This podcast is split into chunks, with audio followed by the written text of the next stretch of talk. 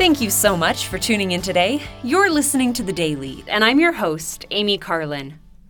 The other day, I was reading in Mark chapter 10 in the New Testament, and I came across the story of the rich young man who asked Jesus what he should do to inherit eternal life.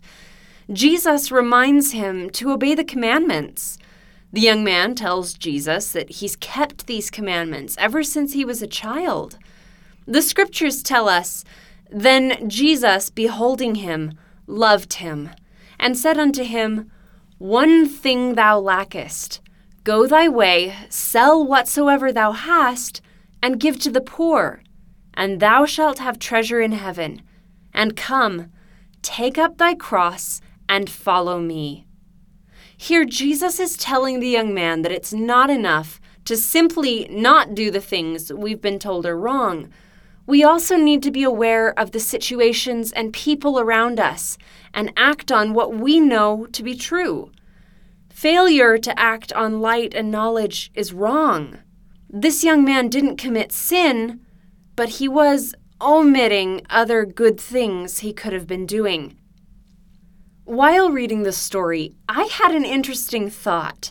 The idea of hurting someone else through action or through lack of action holds true with all of our relationships. We damage our relationships with others through actions such as being unfaithful to a spouse, lying, saying hurtful things, etc. We also damage these relationships through lack of action, such as not keeping someone informed, not forgiving someone, not being around when someone needs you, or not standing up for someone, we damage our relationship with God through actions such as stealing, lying, taking his name in vain, and through inaction such as not saying our prayers, not attending our church meetings, not loving a neighbor, and so on, when we know we should be doing these things. This comparison really brought home to me the fact that we are all children of God. Our relationship with Him has similarities and differences to our relationships with each other because of our divine heritage.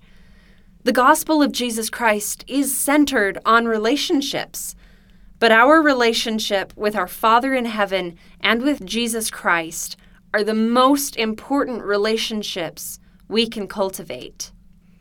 And we've been told that inasmuch as ye have done it unto one of the least of these my brethren, ye have done it unto me. Let's all work a little harder to maintain the most important relationships in our lives our relationships with God and Jesus Christ. Let's be aware of our actions and the needs that surround us. Let's be examples to others and live the way He wants us to live. Let's take up our cross and follow Him. Thank you again for listening today. The Daily is brought to you by The Church of Jesus Christ of Latter day Saints.